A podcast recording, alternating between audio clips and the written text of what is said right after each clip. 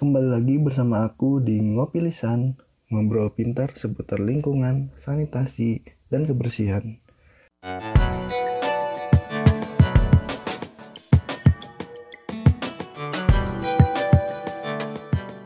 Bersama aku, Sangga, dari Teknik Sipil dan Lingkungan IPB, Angkatan 54, akan membahas mengenai olahraga yang dapat dilakukan saat pandemi.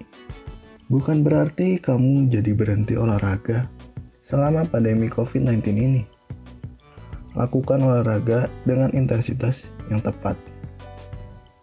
Studi besar pernah membuktikan bahwa olahraga ringan hingga sedang yang dilakukan sekitar tiga kali seminggu mampu mengurangi resiko kematian selama wabah flu Hong Kong pada tahun 1998.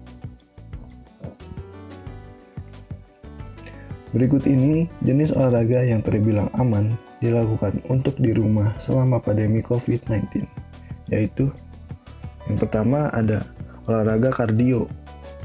Jenis olahraga kardio adalah olahraga yang efektif membakar lemak dan membuat tubuh berkeringat. Untungnya, olahraga ini bisa dilakukan di rumah sehingga mengurangi resiko kamu terjangkit COVID-19. Jika kamu memiliki treadmill sepeda statis atau alat kardio lainnya di rumah, maka kamu bisa memanfaatkannya. Namun jangan khawatir, empat tali atau skipping juga bisa menjadi alternatif. Yang selanjutnya yaitu adalah olahraga senam aerobik. Jika tidak memiliki alat kardio, kamu bisa melakukan senam aerobik yang memiliki manfaat yang serupa. Olahraga satu ini juga menjadi pilihan yang menarik untuk dilakukan selama di rumah.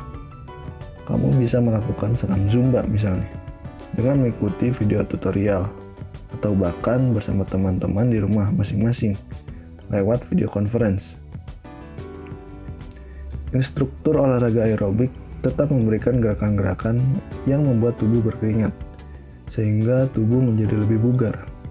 Senam aerobik juga mampu meredakan gejala depresi dan gangguan cemas yang dihadapi selama pandemi ini. Kemudian ada olahraga yoga. Yoga adalah olahraga yang mungkin mudah dan sederhana. Namun jika dilakukan dengan sungguh-sungguh, olahraga ini juga tertolong efektif membakar lemak dan membuat tubuh berkeringat. Bonusnya lagi, beberapa gerakan yoga dapat membantu kamu lebih tenang dan santai. Sehingga Kecemasan yang sering muncul selama pandemi ini bisa berkurang. Beberapa manfaat yoga lainnya adalah menjaga metabolisme tubuh, meningkatkan pernapasan, memperkuatkan energi, serta vitalitas.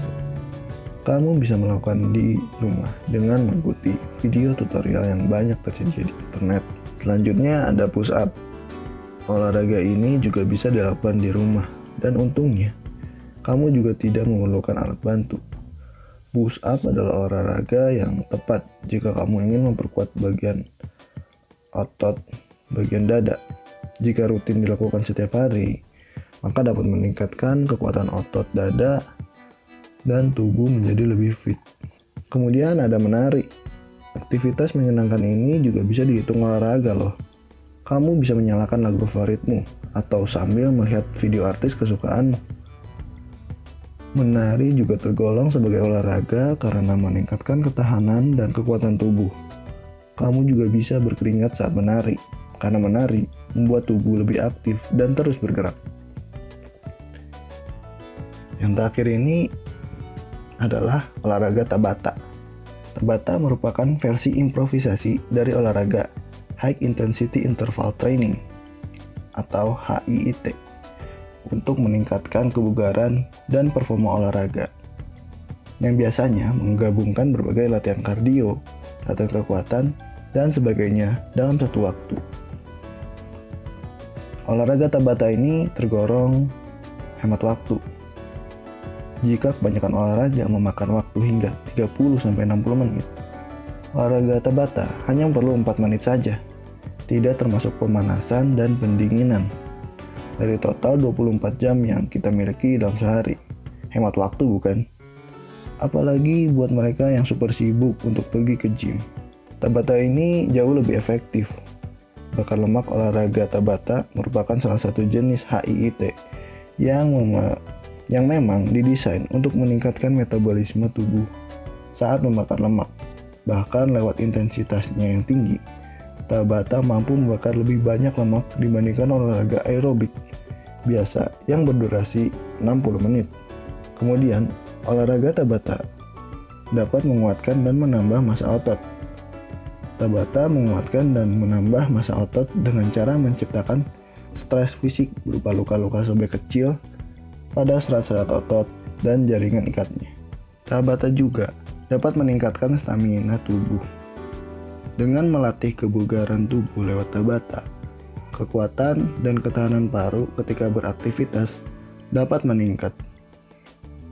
Penelitian Izumi Tabata menemukan bahwa Tabata berintensitas tinggi dengan durasi istirahat yang lebih singkat, meningkatkan kapasitas aerobik lebih dari 14% dan meningkatkan kapasitas anaerobik tubuh hingga 28%. Mungkin sampai di sini obrolan kita kali ini. Aku Sangga, pamit undur diri. Sampai jumpa di podcast berikutnya.